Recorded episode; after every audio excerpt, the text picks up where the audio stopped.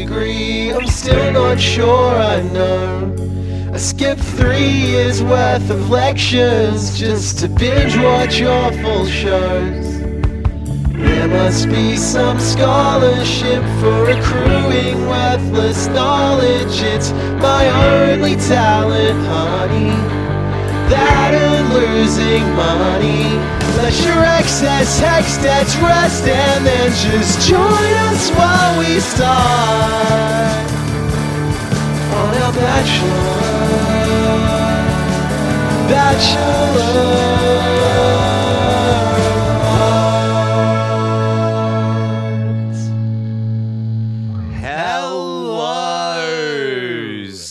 And welcomes back to the Bachelors of Hearts' podcasts, the Bachelors Australia's podcast that asks the question: Three bachelors, three of them. It's quite a lot. What? Wow, what are we going to do? I do not know. Um, have you gotten over it? It's been a couple of days.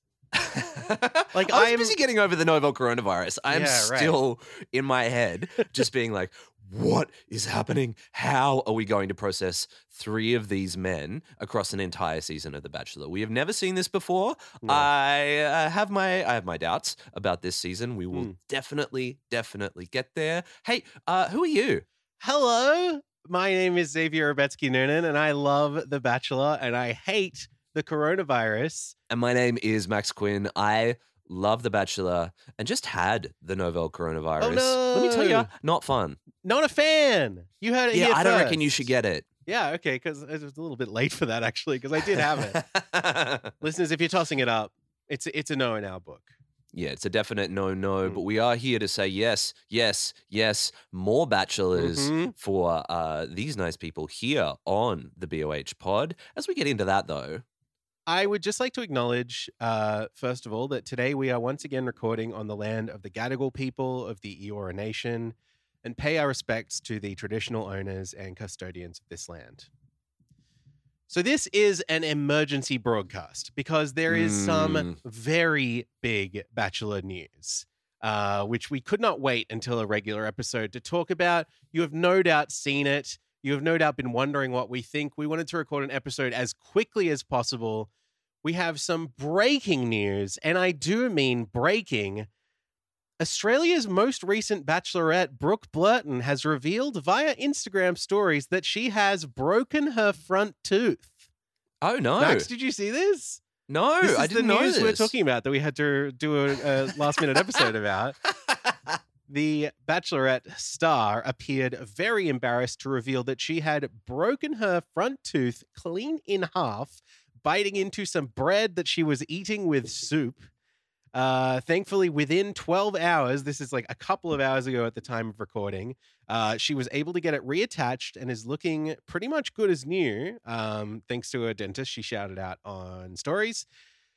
But we had to acknowledge it. Like this is a this is a huge scoop. This is a big story. I I know that if we didn't acknowledge this on the podcast, we would have had to broker peace for ignoring this breaking brook piece breaking piece.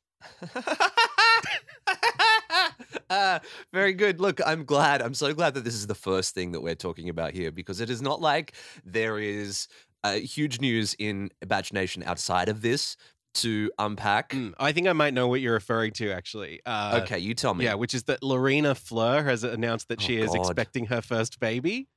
Oh, she's got a little dirty street pie in the oven. That's right. I was thinking I don't actually even have any jokes to make about that. I just thought it was funny that we would talk about that. Uh, you know, I mean, not, not to not to short sell Laurina's achievement, um, both in the world of The Bachelor and in the world of uh, uh, manufacturing a child. Um, Mm. It's not really how it works. Anyway, look, she's just pulled a little baby off the off the conveyor belt in the, the Lorena arena. that's right. Yeah, we Yeah. If I can break the fourth wall a little here, Max and I decided uh, we're not going to script out this episode too much because it's pretty short notice. So uh, yeah, look forward to more uh, faux pas, fleur, fleur pas, maybe. Oh, Lorraine. great. Really good. Mm. Okay, there are three bachelors. Yes. I have so much to say about one of them in particular. Mhm. Xavier, I know you have a bit to say about the other two. Right. I think that's how this is going to work. We're going to start with the things that you've learned about two of these men, and then uh, I'm going to spend a little bit of time unpacking what I think might be the most controversial bachelor casting in the franchise's history. Uh, there's lots, lots to Yeah, let's let's set the scene just in case anybody has missed this. After a series of leaks beginning on May 17th, Channel 10 has now officially confirmed that there will be 3 leads for the upcoming 10th season of the show, which has now started production in its new home of the Gold Coast in Queensland. The rumors were confirmed in a big announcement made during a live cross on the project on Monday, the 23rd of May, where the panel revealed that this year there will not be one, not two, but three bachelors. And we were introduced to the three men. We got Felix Van, sorry, Felix von Hofe, Jed McIntosh, and Thomas Malucel, Malucelli, I'm guessing. Uh, I think it's Meluseli, but I don't know. these are names I've definitely memorized and learned to pronounce at this point. Um, and as you said, Maxi, we'll discuss them in a little bit more de- detail in this episode. Um, and just to set the scene a little bit more, in addition to this very short interview piece at the you know last five minutes or whatever of that episode of the project, there's also been a press release that's sent out uh, and was posted on 10 Play, which you can read, uh, and also has fairly limited information. And that forms pretty much all of the official confirmed knowledge that we have. You know, uh, uh, uh, what what's it called a primary source you know that we're getting straight from the horse's mouth so you know the absence of specifics uh, is leaving a lot of unanswered questions um, which i assume is what 10 is banking on you know this air of mystery and speculation it's going to play into their advantage uh, but of course it you know it opens a lot of uh, room for you know skepticism or people to draw their own conclusions before we find out what's you know what's really going to be going on. So we don't know how the season is going to work. Uh, I, I imagine we'll probably discuss what we think about maybe you know uh, baselessly speculate uh, throughout this episode. Uh, and yeah, we we can only really tell a pretty limited certain number of things about these people uh, as far as the official communication goes. So we have tried to do a little bit of digging um, to learn as much as we can about our three eligible hunks. Uh, do we start with the like overall opinion of just like Yeah. I think that's where we need to start with this because on the surface, these are three white men. yeah, uh, that's all there is to it, really. Um, you know, it is. Uh, it is. uh, Is it surprising? I guess not No. really. Um, one might have hoped that there would be uh, some kind of change in the air, considering the last season being quite good. Um, and, you know, seemingly what the public conversation about this stuff is, although it has kind of seemed that way for quite a long time, I think at this point it really is quite shocking that there are, especially because there are three. You would just think statistically you would want to broaden the, you widen the net a little bit. That's the thing, like coming off the most diverse season in the show's history, and in my opinion, one of the best seasons in the show's Right. history, to triple down on uh, white dudes just feels like a missed opportunity for this franchise to be like, look, we made all these progressive steps. Mm. Here is something that's going to uh, speak to that and to continue to honor the uh, commitment that we made in the most recent season of The Bachelorette with Brooke and make it, you know, uh, feel like part of the conversation rather than like a uh, a bell or a whistle of that particular franchise. So, how do we think that this season is going to work? Because we've seen a Bachelor season with multiple leads before, Mm. but not quite in this way. What do you think's going on, Zave? Yeah, I think um, one of the main issues with that season, the one you're talking about, is 2020 season of The Bachelorette, where we had Elly and Becky Miles as the co-bachelorettes. Um, and the way that season worked, if you didn't watch it, was there was a shared dating pool between the two of them, but almost immediately, um, the the men that were vying for both of these women split into two groups. There was Elly's guys and Becky's guys, right? And there was no real attempt to approach or deal with the um, ramifications of having two leads. It was really just so they could do something for the first time, or you know, they could.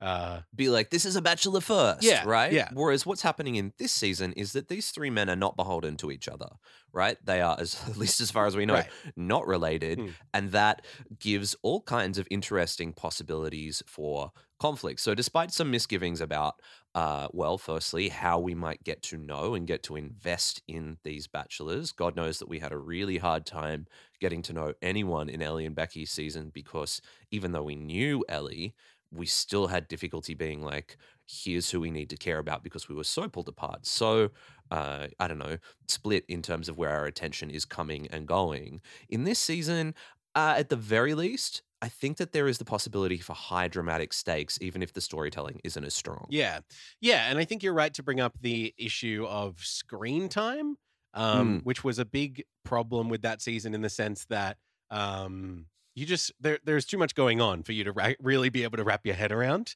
um, and for you to, like you said, just get invested. Um, here, I think there is an advantage to the fact that um, when compared with the Elly Becky season, where you had one previous cast member of the show who you already had some level of knowledge of, and then just somebody else who was her sister. At least here we have a level playing field. Um, Yeah. Where, you know, hypothetically, at least beyond the digging that you and I have done, um, we don't know too much about any one of these guys. And so we can be presented with a blank canvas and anything that the show needs us to know about them, it will teach us, hypothetically. So let's, before we get taught anything by the show, Mm. now start to veer into what we have learned independently about these men. So we've got three men here. And Mm. um, the first one to be announced both in the leak and I think in the confirm, I mean, left to right of the promo image. Anyway, let's talk about him. His name is Felix von Hofe. He is 27 years of age, uh, making him one of the youngest bachelors in our history.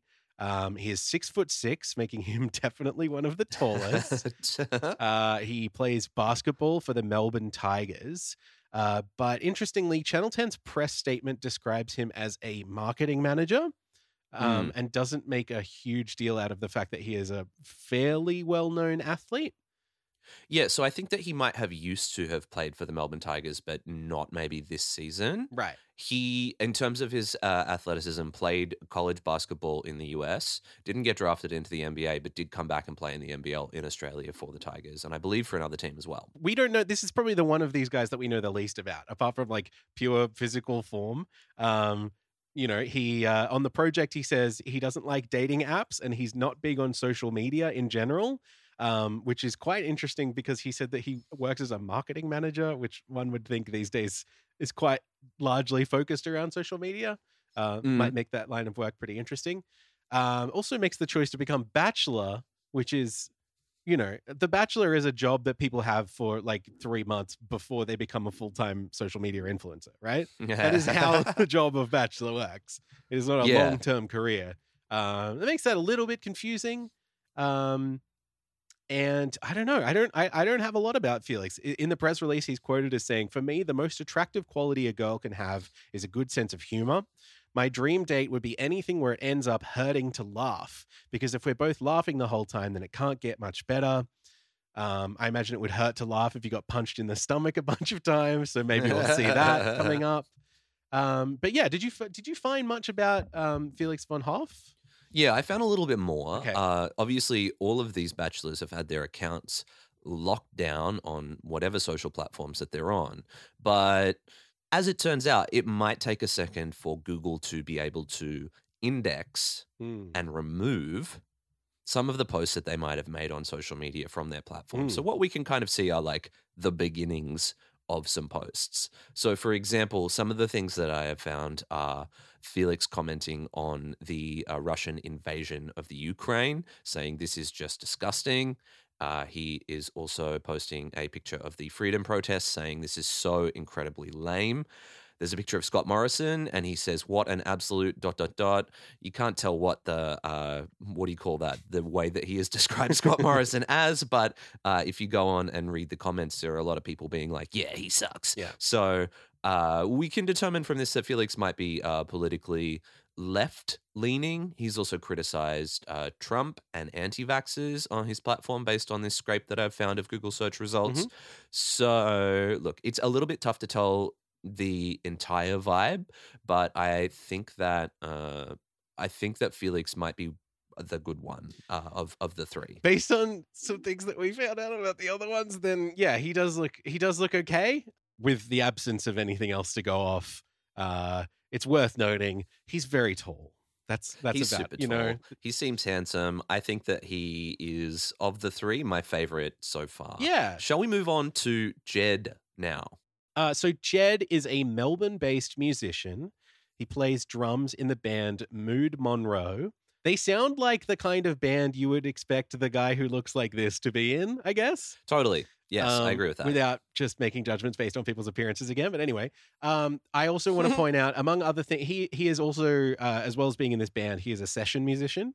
Um, Yes. And so he has an interesting track record. Among other things, he contributed to the song that Gwen Stefani and Pharrell Williams performed on the Paddington movie soundtrack, which in my eyes makes him, you know, as soon as I saw that, I was like, great, I have a favorite.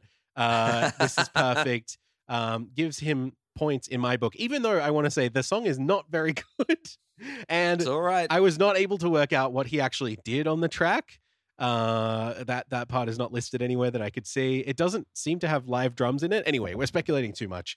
Um, but yes, okay. So the other big thing about him is that he looks exactly like Machine Gun Kelly, uh, which has been Mm. spotted all across social media, and you know it, it, that would appear to be quite a deliberate choice on Channel 10's behalf, especially uh, given that we have a recent history of like Conrad being called Machine Gun Conrad in last year's Bachelorette season, and you know like Kieran and a few others. Like it, it's a mold, uh, a physical type that I think they're chasing. Um, and you know he introduces another element of diversity into the cast by having some tattoos, I guess. Sure. Um, a a brief look at his modeling portfolio and back through his Facebook photos shows that this is a um, an image that he has uh, courted quite deliberately. Um, so I think you know he is he is in the mold of your Travis Barkers and your um, you know other uh, drumming. You know what's the guy for Twenty One Pilots? Name? The 21 Pilots guy. Yeah. and I think part of being a session musician is often having a look. You know. Um, That's interesting. I've never really thought about that. I think I think obviously being a session player in like a studio, maybe not so much, but often being a session musician means um, being visible in the house band on a television show or being Oh, interesting. you know being available to be called up to be uh, the drummer in a movie or something like that. You know, like right, um, right. So I think he he looks the type is essentially what I'm saying. Like if you Mhm. hear 25 Melbourne based musician who plays drums in a band called Moon Monroe, you picture this guy. So the other thing with Jed uh, is, you know, there's plenty to like about him on a um, appearance level and on a playing on the Paddington soundtrack level. Um, only days after his announcement as one of the three bachelors, uh, Jed has already become embroiled in a scandal after old social media posts uh, have been brought to light. These posts are dated from 2011 when Jed was 14 years old. Um, So I think we need to view this through that lens. Um, yeah, God forbid anyone find anything that my I might have written or said or done at 14 years right exactly. I think i think a lot of people probably said things as a teenager that they would not want broadcast to a national audience. Um, but among other things these posts seem to make light of rape. Um, jed rushed to the daily telegraph to respond to this backlash after these came to the fore uh, and he told the daily telegraph that quote these posts are from over 10 years ago and i don't have any recollection of making them as a kid, we say things not understanding the gravity of the language used, but I can adamantly say as an adult, I do not agree with the use of language and sentiment of the posts. I have the utmost respect for women, am a strong advocate for assault victims, and would never want to cause any harm or hurt to anyone.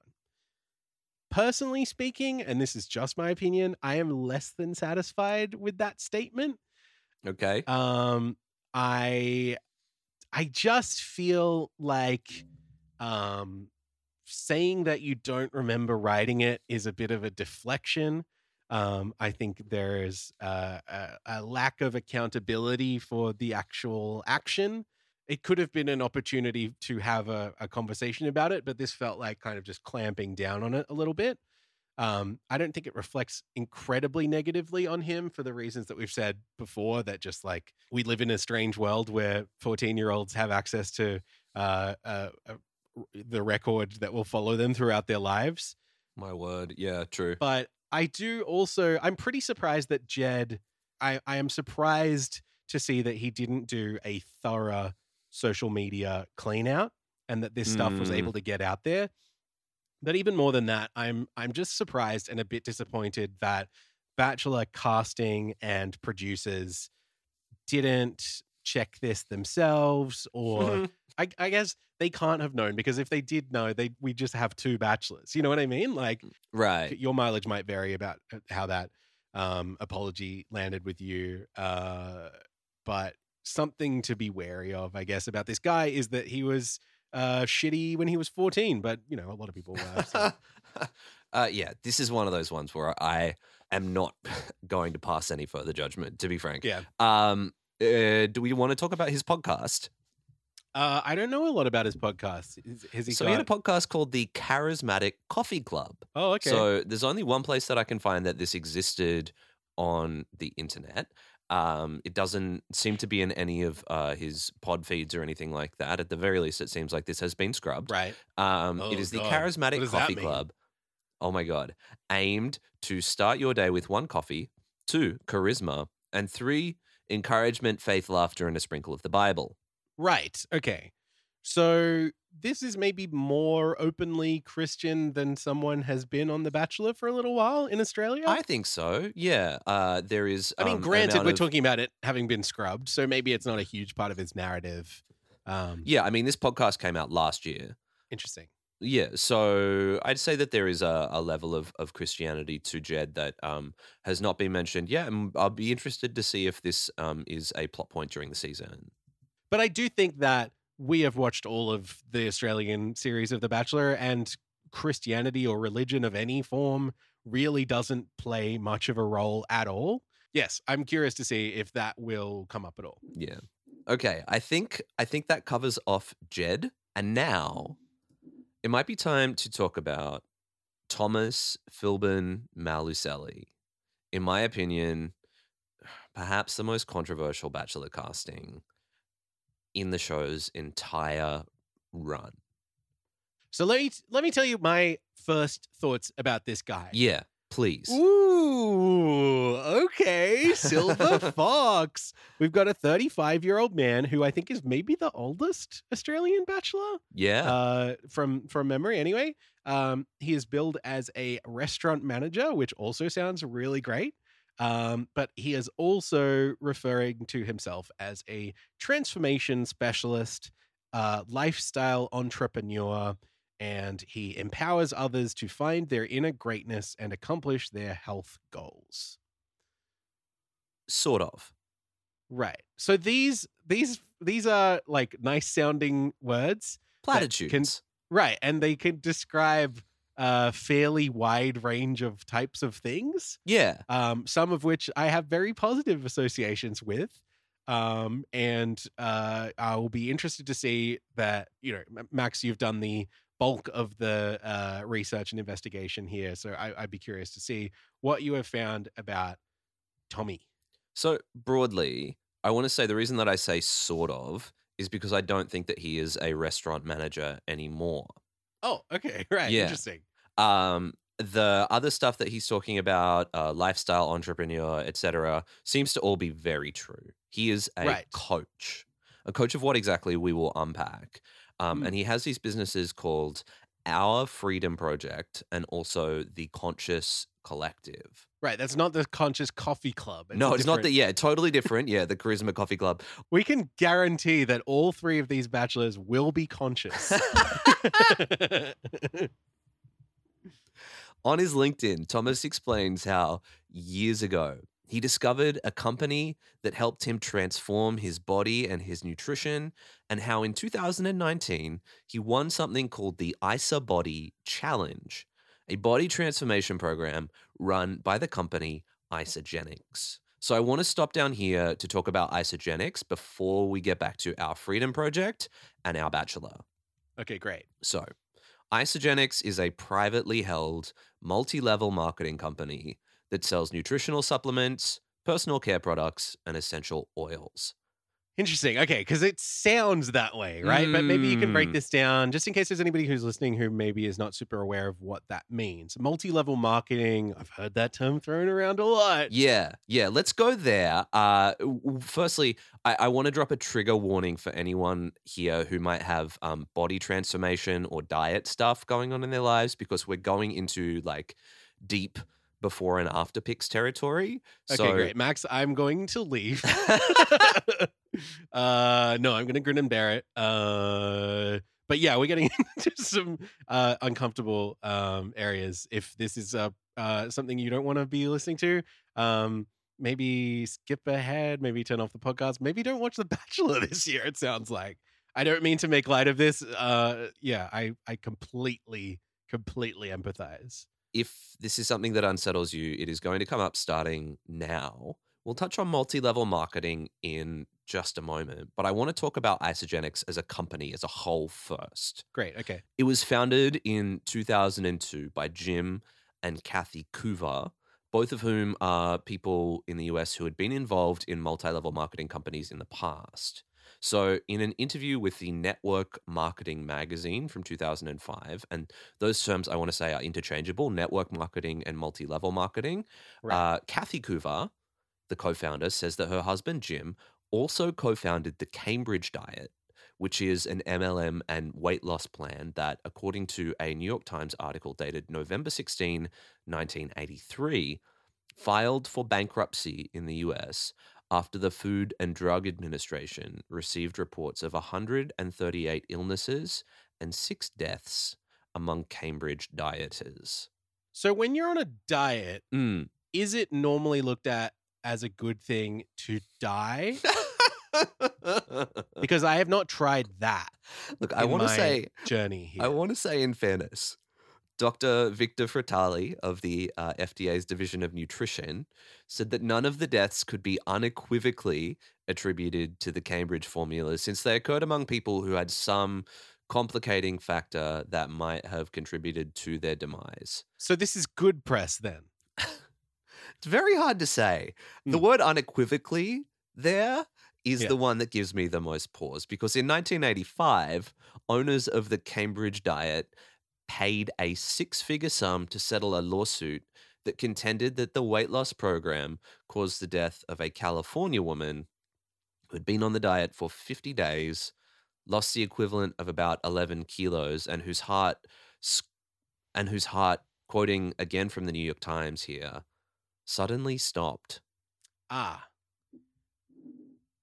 In it's addition, interesting that they had to pay out a six-figure sum when all they really wanted to do was transform one figure.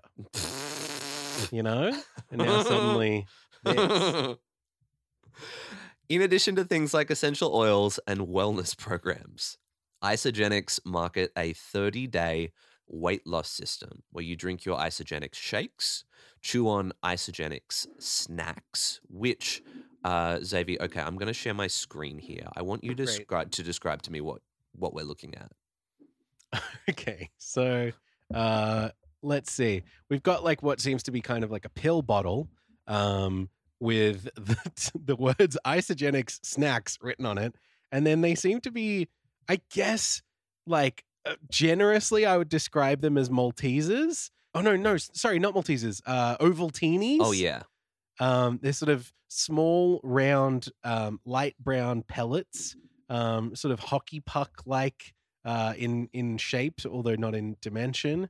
Uh, and it says that it contains a perfect balance of nutrients to help naturally satisfy your appetite to keep your weight loss goals on track.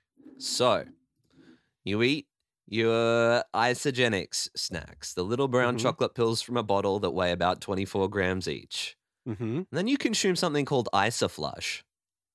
Oh dear. The company says Mm. that this is definitely not a laxative, but instead contains gentle magnesium and cleansing herbs.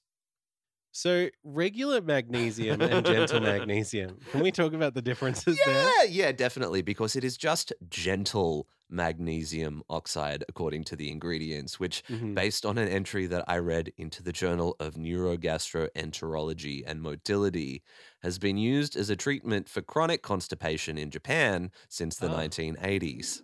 Okay. Yeah. Well, um, that's good. It's not a laxative. Uh, it's more of like a thing that you take to relieve constipation. Yeah, just like a gentle bowel stimulant. Mm. To Mhm. participate in the 30 day weight loss system costs 597 Australian dollars for one month.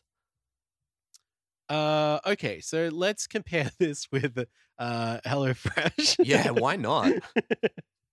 uh, what do we pay for that? I think it's like 80, 90 bucks for a few me- uh, a few meals a week. Okay, so you're probably looking about $400 a month. Yeah, something it's like probably that. it's probably roughly similar. What what was the the figure? you just said? 597.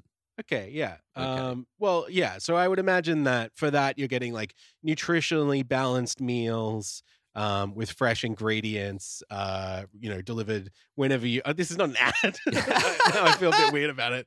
Uh, oh, eh, oh, I imagine it's the same with their competitors, right? Uh, right, right. yeah, Yeah. You, you get your, your, your Marley uh, Spoon, yeah. your fucking whatever the hell, whatever the others are. You get your shakes, you get your pills uh, in this instance. And in a video that That's I it. You watched, get shakes and pills. shakes and pills. And Uh, also, can I just mention that now that I'm thinking about it, they're they're two sort of key products here seem to be shakes and pills. The pills are basically, if I'm guessing right, uh, basically just the same thing that's in the shake powder, right? I don't know, to be honest with you. I uh, am am not clear enough to be able to say that the um the snacks are the same as the shakes are the same Okay, as we don't know, but it's like it seems to be that like if you are a uh, uh, if you're on the Isagenix program, it seems to be that you're not ingesting anything that is not like lightly chocolate flavored, right? Sure. So there are other like you can have your strawberries or your bananas. We'll get there. But Okay, good, yes, good, you good. are Thank you. drinking like your um super shakes and uh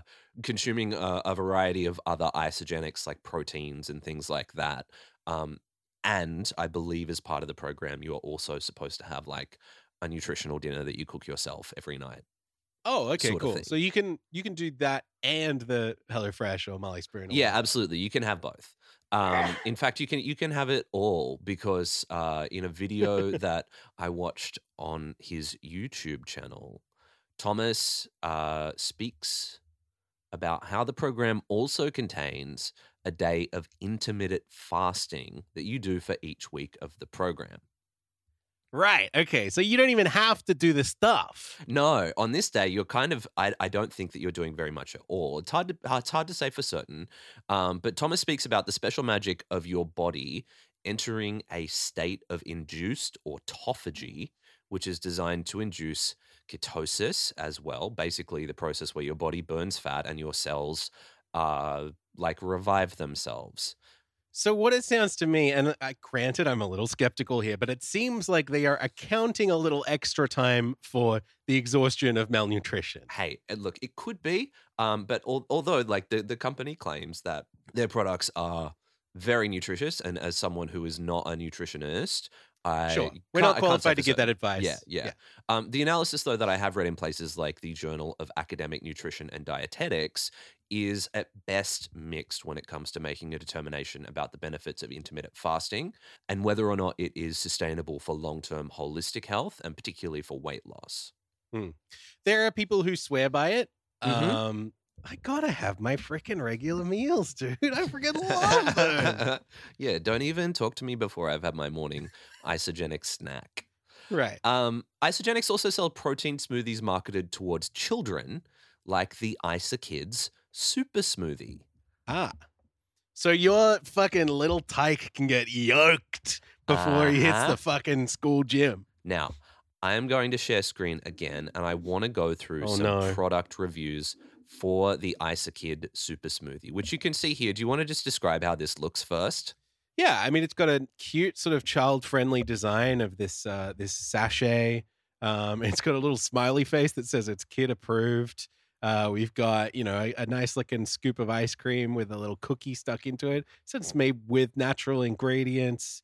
Um, yeah, it's colorful, it's bright, looks uh, looks pretty tempting if I am being honest. Unsaturated grass fed protein, 22 vitamins and minerals.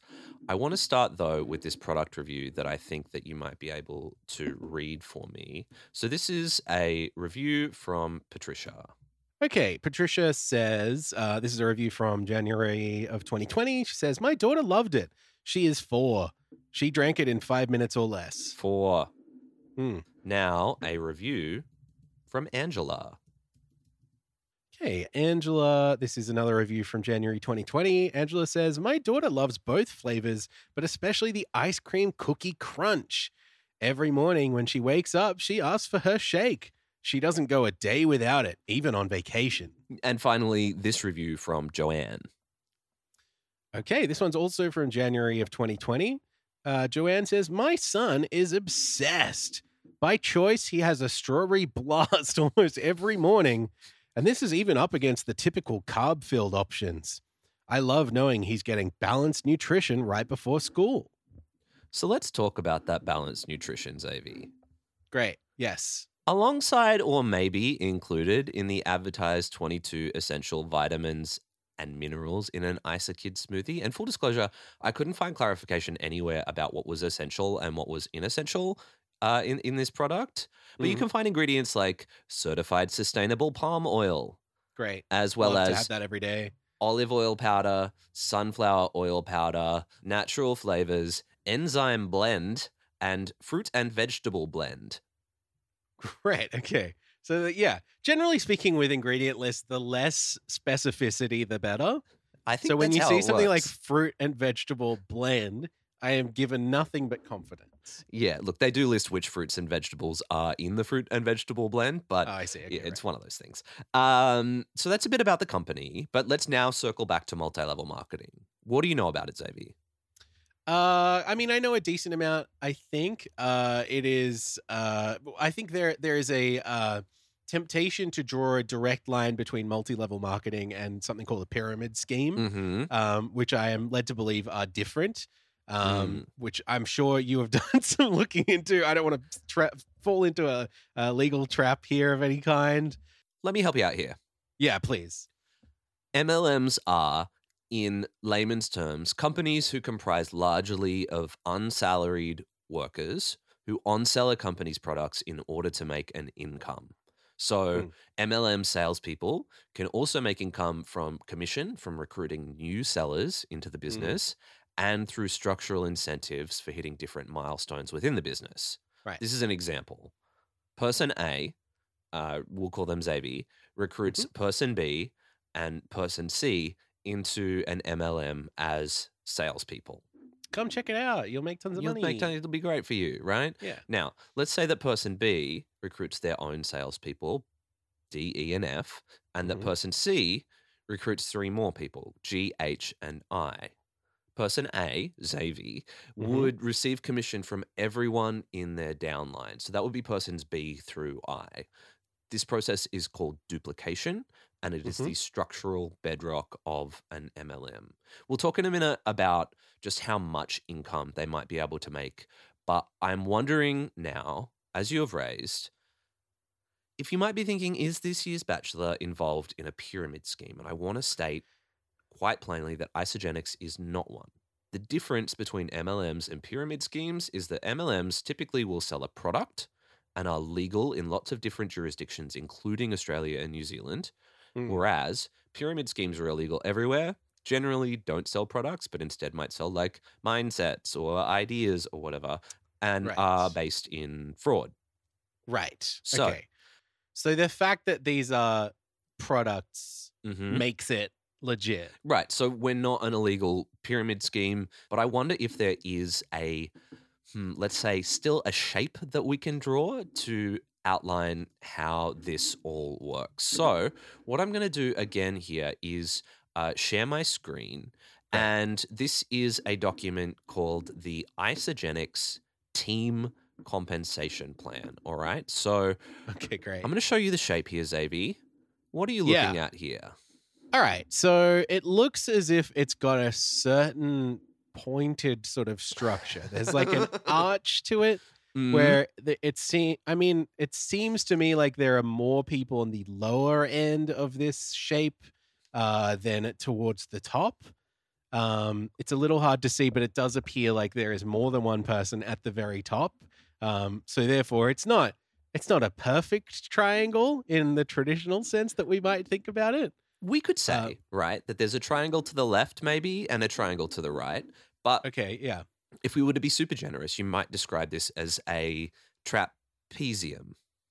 Sure. Yeah. If I was super generous and could call to mind the name of that geometric shape on those two conditions, I might do that. Yeah. Yeah.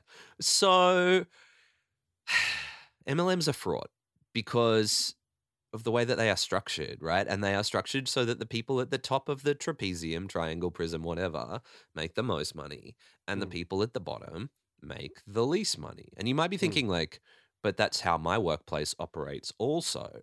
Right. My my my gut tells me that sounds familiar. That Mm. seems to be um Capitalism. we've devised a, a smaller version of capitalism that exists within capitalism and we've given it a fancy name. Right. But I might ask you to consider whether in a salaried workforce, this model might be a little bit more airtight because, in addition to contractual income guarantees, employees also enjoy various rights such as freedom of association, the right to join or not join a union. Right. In an unsalaried MLM, perhaps not so much. I'd encourage Mm. you to check out the Reddit board anti MLM for a smorgasbord of firsthand accounts from people who were recruited into a multi level marketing company and now have misgivings. I noticed there were a few posts on anti MLM that referred specifically to Isagenix. Mm, mm. So, one of the ones that I read was called Isagenix Ruined My Life. Mm. And despite all of my searching, I was unable to find a comparable thread called like having a guaranteed income and my rights protected in a salaried workforce ruined my life. uh, you did also text me earlier in the week when we were just uh, figuring out what Isagenix was and Mm. doing some very basic research on it. You simply just searched for Isagenix and then sent me a screenshot of the top suggested results on Yeah. Google. Yeah. Uh, the first of which was the phrase Isagenix ruined my life. So, look, maybe this one particular person had one particularly bad experience that made the rounds on the web True. um, or maybe this is uh, somewhat more widespread. I, I actually don't know. Yep. Um, however, I've seen a couple of different posts to this uh, vague, you know, uh, effect on anti MLM. I'm curious about the, the contents of this one because I didn't really look into it. We can look at Isagenix specifically in a second, but I want to oh, say yeah. firstly um, that I'm not saying that there is, say, no income to be earned within an MLM. It is more to say that MLMs can be pitched as entrepreneurial enterprises that might afford sellers great agency and autonomy and the benefit of a passive income, right? Like you choose your own hours and you make residual money. But how much money? Hmm. Well, according to research by the US Federal Trade Commission that we'll link to in the show description, 99% of recruited sellers actually lose money in an MLM venture. So, would I be right in guessing that a lot of these organizations require not just a fee to participate in the first place, which you mentioned that Isagenix does, Yes. um, some some kind of monthly or just one-off payment to participate at all. $29 fee for Isagenix. That's right. Right. But often you are also required to pay for the products that you are then going to sell. Bingo, right? So there's a difference between your income and your profit. We'll delineate all those things in a second. Mm. I want to talk about Isagenix specifically because in 2018, it was reported that more than 78,000 people were active Isagenix sellers in the US. So, my source for this is a YouTube video from the Illuminaughti channel called Multi Level Mondays Isagenix. There's more than a million subscribers to this channel. It's pretty good. Oh, Yeah. great. It must be on the power of that name because Yeah, it's great. it's a great It's name. very catchy. Yeah. Um, and it's naughty with an I as well. Oh, Cute. Yeah. is, is it Italian? yeah, yeah. Uh, so, according to their disclosure statement, the average earnings of US Isagenix associates in the year 2021 was $3,153 before expenses. So, Okay, that's quite small. it's not that much, and it is an average. Okay. Yeah. So, I'm curious about that because an average that would seem to be plucking from uh all sides of the geometric shape or whatever, right? Yes. So you have some of the lowest income earners and some of the highest income earners. And of course, based on the graph that I just saw, it would seem to be that there are more people on the low end than on the high end. This is why it might make more sense to look at the median Yeah. income as well as the average income. How are you with your means and medians? Yeah, I mean the the the mean is uh the sum of all divided by the quantity, whereas the median is I'm describing this poorly, but the median is uh the the middle, right? That's right. Yes. So the um, average, the mean, you can calculate by adding all the numbers together and then dividing by the number of ad- numbers that you added together. Whereas the Yeah. median, as you say, is the exact midpoint in a data set. So between the numbers one and 11, the median is six. Yeah. Yeah. So Yeah, yeah. uh, in 2021, the top 1% of Isagenix associates, which is their term for salespeople, earned 180,064 US dollars on average and $100,587 as a median before expenses. And so when I say the top 1%, if we are looking at 78,000, which is the number that was reported in uh, 2018 as the number of sellers, we are Hmm. talking about 780 people total in the Hmm. US who made $180,000 on average and $100,000 as a median. Right. The top 10% earned $26,000 as an Ooh. average, 26,888, and $6,901 as a median. That's an extremely large jump just between the 1% and the 10. And you would think you would have to be very lucky or work very hard or have a lot of expenses to get into the top 10%. right? Absolutely, right? The top 50% earned $6,171 as an average and $977 as a median before expenses. What we see here is that the median figure for each earnings bracket is much, much lower than the average figure for each earnings bracket. So when we say that uh, the product disclosure statement in 2021 said that the average earning for all Isagenix associates was $3,153, if we're to extrapolate that further, you Hmm. might be able to infer that uh, this data set might be mm, skewed by high outliers. And I'll Right. use an analogy to explain what I mean by that. Okay, so let's imagine that Bill Gates walks into a bar. Let's imagine that the bar is uh, pretty full. And let's also imagine that everyone at the bar earns, say, under $150,000 a year must be nice. Mhm, mhm. Okay. So if we're to look at the average salaries of everyone in the bar, you would be like, whoa, everyone in the bar tonight is on average a millionaire. They're fucking loaded. But looking at the median, we have a bunch of non Bill Gateses and Yeah. then Bill Gates. So the Right. median would be much, much lower than the average. And in this hypothetical, arguably a more genuine reflection of the sample. Yeah, you would think so, right? Yes. Because it's one outlier and then the rest, uh, yeah, of course. Within Isagenix, the compensation structure is complicated. In order to sell Isagenix products, you need to be an associate. But in order to make a passive income from people you have brought into the business, you need to become what is called a consultant by accomplishing the following within a 30 day period. Hmm. Step one accumulate 100 personal volume of Isagenix products. So that is the combined business volume of an associate's personal orders and orders purchased by the associate's retail direct customers, as in they order through your personal Isagenix website. And step two, maintaining a minimum of 100 business volume from each personally enrolled members of your left and right sales team within the prior 30 days. Oh. So, in a 30 day period, the people on your left have to sell, the people on your right have to sell, and you have to sell in order to start earning the commission, is what we'll call it.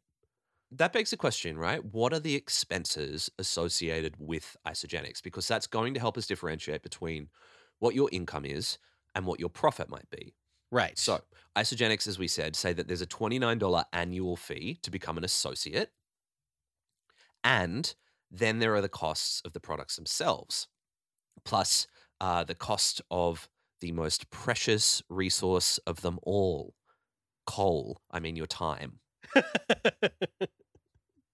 When it comes to how much the products themselves cost, Isagenix do not let you view inventory sign up costs unless you give them your contact information, which I'm not willing to do.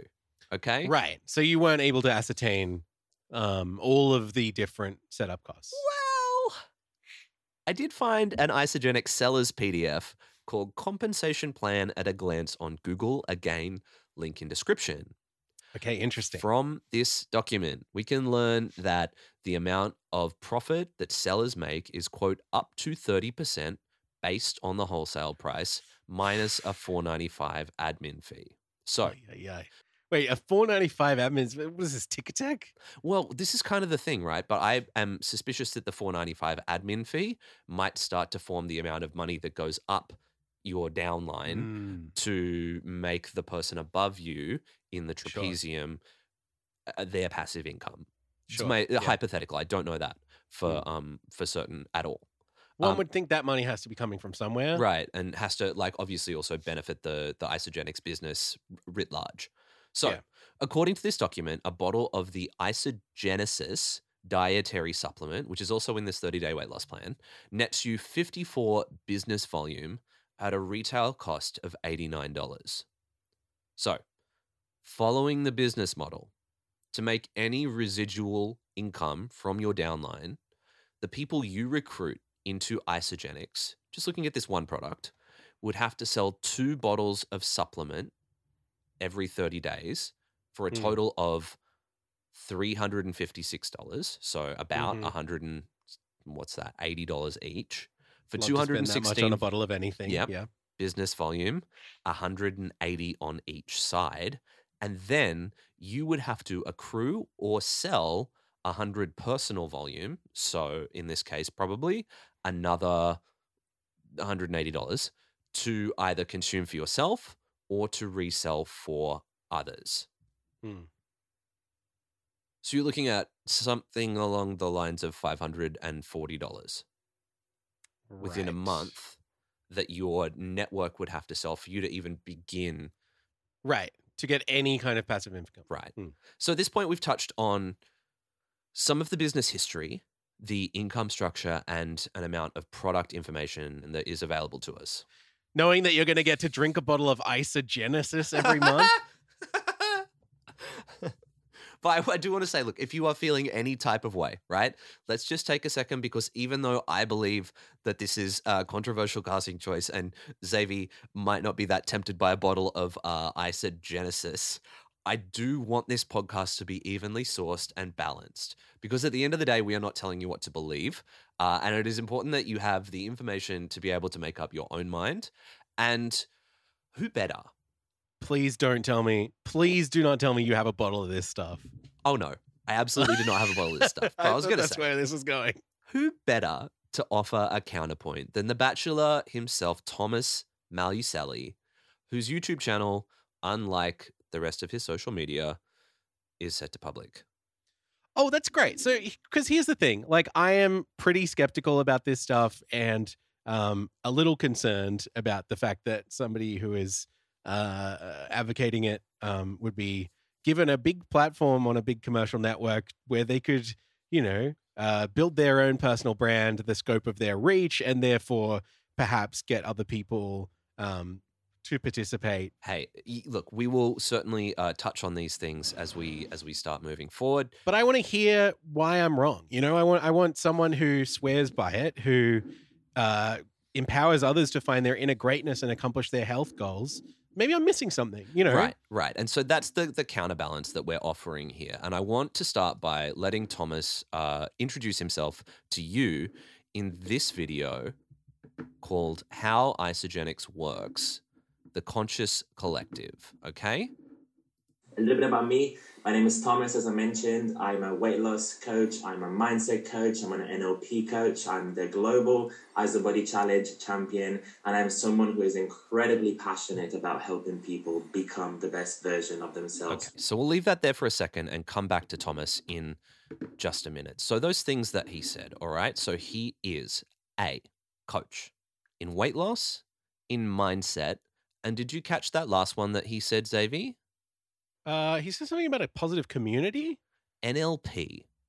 Oh, I missed that. He said he's an NLP coach, which is shorthand for neuro linguistic programming, a pseudoscience peddled by Tony Robbins, among others, that is widely discredited by the scientific community and has been for decades. Right. It's based on this idea that professional and interpersonal successes can be achieved by modeling the language, behavior, and thought patterns of successful people, and was described by Jean Langford, a medical anthropologist at the University of Minnesota, as a form of folk magic in a publication from 1999 in the quarterly journal American Ethnologist. I mean, he doesn't not look like a magician. yeah. Look, there are rabbits uh, to be pulled out of holes, to be honest with you, here, because there are so many uh, uh, rabbit holes to go down with this. So I'm going to leave NLP there because, Mhm. uh, like, frankly, otherwise we are going to be here for a week. We'll do another whole Yeah, episode on I- it, probably. yeah. I want to bring us back and center on his claims about Isagenix. Okay. Great. So let's start with this. Welcome to the Conscious Collective. My name is Thomas, and today I am so excited to be sharing with you how you can crush your health goals and build your dream body without exercise and meal prepping or giving up carbs. Crush your health goals, build your dream body without exercising, meal prepping, or giving up carbs. It sounds pretty good. Max, if I didn't know any better, I'd say it were too good to be true. it's interesting. There's a uh, a promo video uh, for the ISA Kids Super Smoothie where a guy in a bow tie does like this kid test. So you see on the on the um, packet for it, it's kid tested. But in the Mm. promo video, he basically gives the kids the ISA smoothie, and he's like, "Would you like to eat this stinky fish?" Or drink this ISA Kids smoothie, and they're like, "The smoothie." This, and then Yeah. one of the kids drinks it, and he says, it's almost like it's too good to be true. would you like this smoothie or would you like to be punched in the stomach repeatedly? It's very we want the smoothie. right. Okay. Well, So look, we can't hold these we- kids yeah, back. we absolutely cannot hold. They they love it. They drink it before school every day. Look, it sounds really good. If this is what you're Mhm. into, revolutionizing yourself, lose weight, no exercise. I can't prove or disprove this. no exercise is so what I feel like I I've heard a lot of uh uh big talk from weight loss uh you know Mhm. uh people selling different options and diets and stuff like that it is rare that they say you don't have to exercise at all you also don't have to give up carbs which i feel like is something that one of the the reviews on amazon said like it's better to have this than the traditional carb loaded alternative or whatever, That's right. Yeah, yeah. Um, by choice, he has a strawberry blast almost every morning, and this is even up against the typical carb-filled option. So, right look, there's some some inconsistency there. We'll get to uh, another inconsistency in just a moment, but I want to say, for the record, I cannot prove or disprove this claim that you, uh, what did he say? Uh, crush your health goals, build your dream body without exercising, meal prepping, or giving up carbs, because I frankly sure don't know. And I want to say that haven't tried it yeah, really plainly. It might also be worth our time here thinking about some of these claims in light of some recent news out of Bachelor Nation. We talked in our Patreon preview episode last week about how former Bachelor Sam Wood has just sold his own fitness program, 28 by Sam Wood, Hmm. to a conglomerate for $77 million. mm-hmm that's big money Wood's program is not an MLM, and critically, it also encourages you to do 28 minutes of exercise alongside healthy eating. Yeah, I bought one of the books that that makes up the 28 by Sam Wood Oh, yeah. um, program um, just out of completionism. We talked a lot about the bookshelf. Um, I haven't got both books, so maybe there's something I'm missing. But in that book uh, uh, contained a whole bunch of recipes and, uh, you know, they're uh, smoothies, but they're also like, you know, healthy looking meals and, you know, suggestions of ways to get fruits and vegetables into your diet where they might not otherwise be and that kind of thing, as well as uh, you know, exercise plans and, you know, diagrams of different stretches and that sort of thing. So it is a focus of 28 by Sam Wood, as far as I have Mm. observed, that uh, healthy diet, um, you know, it, within the the realm of not specifically cutting too many parts of a regular life out of your diet. You know what I mean? Like Yeah, eat healthy. you are not forbidden from right exactly you're not forbidden from anything and it's about balance and those kinds of things that we typically think of as within the the realm of like nutrition Right. And so, if you wanted to be really skeptical about this, you could say that there is a high correlation between being involved in broad strokes health and wellness,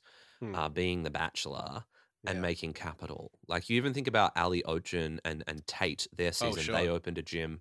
Ali is now a uh, yoga teacher. There's, um, yeah, I think that there's a bit there.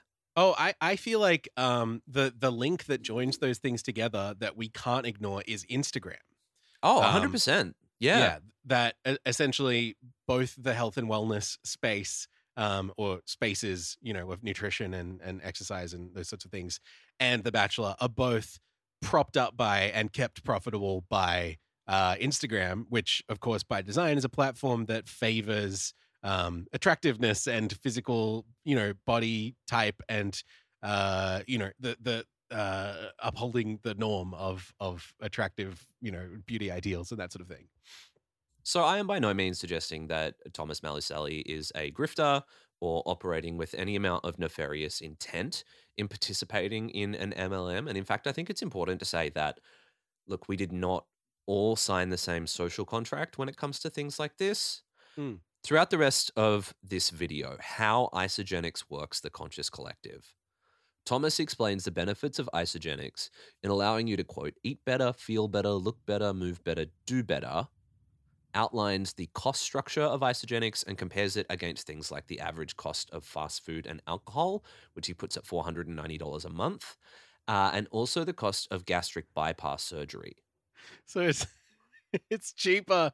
It's cheaper than alcohol, and it serves the exact same purpose, right? It's- well, it's more expensive than alcohol for a month. oh, right. Um, okay, it's more expensive than alcohol, yeah, but, it's cheaper than a gastric bypass surgery. So, bizarrely, Thomas also claims that type 2 diabetes can be, quote, cured with good nutrition, oh, which is blatantly false. Diabetes Australia say that uh, there is no cure for type 2 diabetes on their website, although the condition can be managed through lifestyle modifications and medication.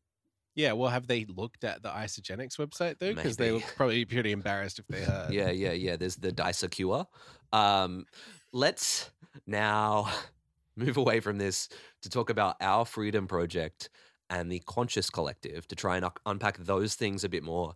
Just fill this picture in so we have a complete understanding of who Thomas is and the things that he might be involved in. Okay, can you remind me? Because I remember you saying those things earlier, but now I feel like I've learned a hundred thousand things since then. Okay, so these are things that Thomas uh, is involved in. They're like companies that he uh, might have like founded, I believe. And to be honest with you, I'm not totally sure what the difference is. On Facebook, the um, the page called the Conscious Collective has the URL slug Our Freedom Project. Right. so okay. my best guess is that this might be a rebrand. Could be a name change. Yeah. Yeah, We- so we I think that really they know. might have used to be called Our Freedom Project and have now become the Conscious Collective. Hmm. Um, I would argue it's a better name, but um, you mm, know, me too. Yeah, look. results may vary. The page is very active. Its last post was three days ago, and its last post featuring the Conscious Collective ambassador, Brittany, Thomas's ex, was on May 21 of this year, uh, a week ago, as of the Yeah. time of recording. The Conscious Collective also has a Facebook group and an Instagram page uh, that seem to be very specifically focused on the benefits of Isagenix. The group is Right. closed, uh, but the IG page is public and active. However, in this YouTube video, Thomas has shared a screenshot of a welcome post within the Conscious Collective group dated May 12, 2020, that begins Welcome to the Conscious Collective. We are excited that you want to learn more about Isagenix. The Mm. time of video publication, which was one month ago, in April 2022, there were 1,100 members of the Conscious Collective Hmm. group. Okay. So I'm getting the impression that you know you're you're in you're in Isagenix. You're uh, you have a lot of uh, product that you need to move. Um, it would behoove you to sort of start a community, right? Or to uh, use a community that you may already have access to uh, in order to keep the wheels turning, right? Let's say like let's say that you are the founder of the the Conscious Collective, right? And you've Mhm. brought in 1100 people to your group who are either interested in Isagenix products or who are sellers themselves. This is how we are starting to form a picture of what your downline might uh look like, although there are no guarantees and I can't honestly say that everyone associated with the group is buying the products is doing whatever, you know? Yeah. Yeah. Um so look, in my opinion, a controversial bachelor choice. Like, I'm again not saying that Thomas is a bad dude. He seems, honestly, in the videos that I've watched, like a nice enough man. What I am instead saying is that I believe multi level marketing as a practice can be exploitative and particularly exploitative of, of people who are vulnerable. To tie a bow around all of this, I just wanted to quote from a separate video that Thomas posted to the Conscious Collective Facebook page in 2020 called Choose Your Thoughts Wisely. Hmm. Okay. So Thomas says The world that we live in literally all depends on what goes on in our head. And so it's very important to choose our thoughts wisely because our thoughts take us closer or further away from our goals. Hmm. They can take us closer to success and happiness, or the complete opposite way. They can empower you, or they can disempower you.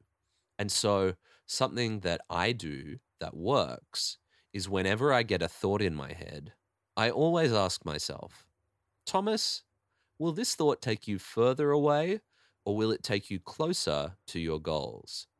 And if the answer is further away, then I just change it straight away with a more empowering thought and I act upon it Hmm. straight away. Now, we don't need to go too deep into this, but the reason that I wanted to close out on this quote is because it reminds me of a life lesson taught by one of television's greatest thinkers, the proprietor of Schrute Farms, Dwight Schrute Sure. Yeah, yeah, yeah. from The American Office. Whenever I'm about to do something, I think, would an idiot do that? And if they would, I do not do that thing.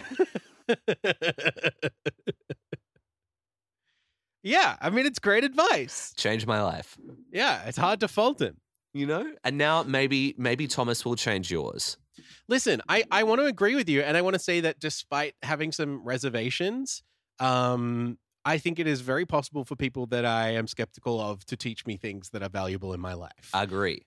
Yes. Um, I have just started reading the book Believe, written by Sam Frost. and I am not very far into this book, and Mm. my opinion on it could change. We will be. Um, I, I'm putting an episode together. I don't think it's going to be ready before the end of this month.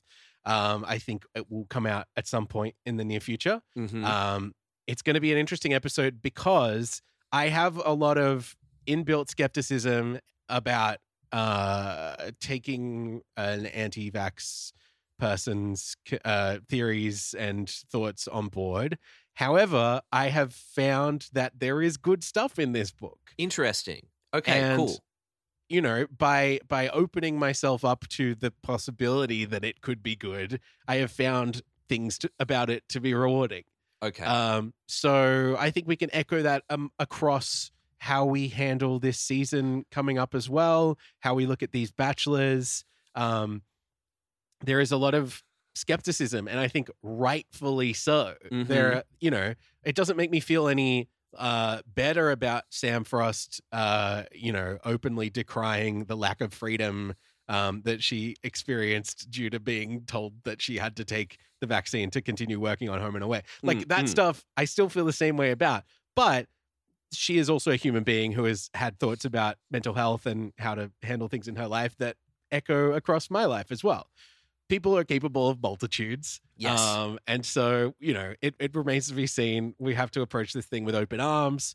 Uh, and certainly it will provide us with a lot of interesting discussion topics at the very least. Yeah, look, I'm Um, really excited to exist in these multitudes as we start to dive deep into this new Bachelor season. It won't be too long before uh, filming has concluded and then the season is underway. In Mm. the interim, though, look, yes, you do have a book report to put out, and that will be available to listeners and subscribers of the Bachelor of Hearts Extra Credit Patreon. Xavier, do you want to tell them about it? Yeah, so if you're not across this, we are putting out two bonus episodes per month on our Patreon feed, which you can access for the low price of $5 a month.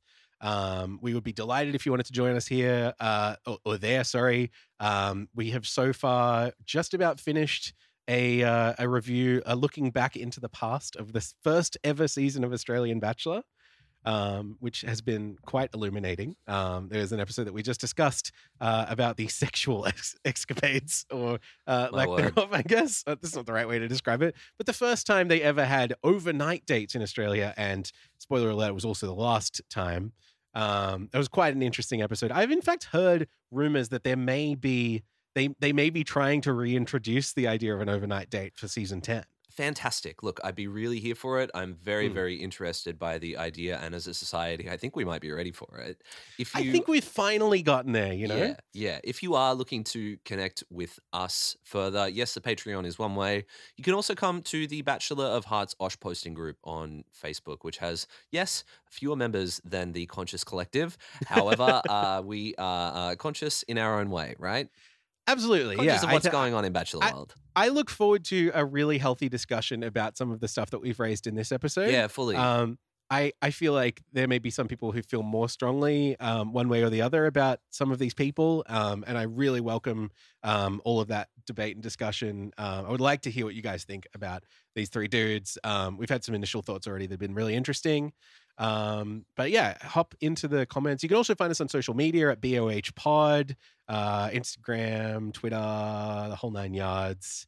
Um, the next thing we're going to post on Osh posting is, I'm sorry, the next the next thing that I'm going to post on our Patreon feed, which you can find at patreon.com slash bohpod, is going to be a bit of a different one. Uh, Max is recovering from COVID, so we haven't really had a huge amount of time to record, apart from this episode, which we really needed to get out. So I've had something up my sleeve for a little while uh, that I'm just going to throw on that feed, and I really think you guys will enjoy it. It's quite different. It's not about The Bachelor, uh, but I think you will have a good time with it. Uh, and if you don't, I'm sorry. Uh, yeah, look, I'm personally looking forward to uh, experiencing everything uh, Yes. that, that that particular endeavor might have in store for me. Until then, uh, listeners, look, I don't have too much more to say. We'd love to hear your thoughts. And do you know what else we love? You. Goodbye. Goodbye. Running out of time, make the most of what's before me, searching for a sign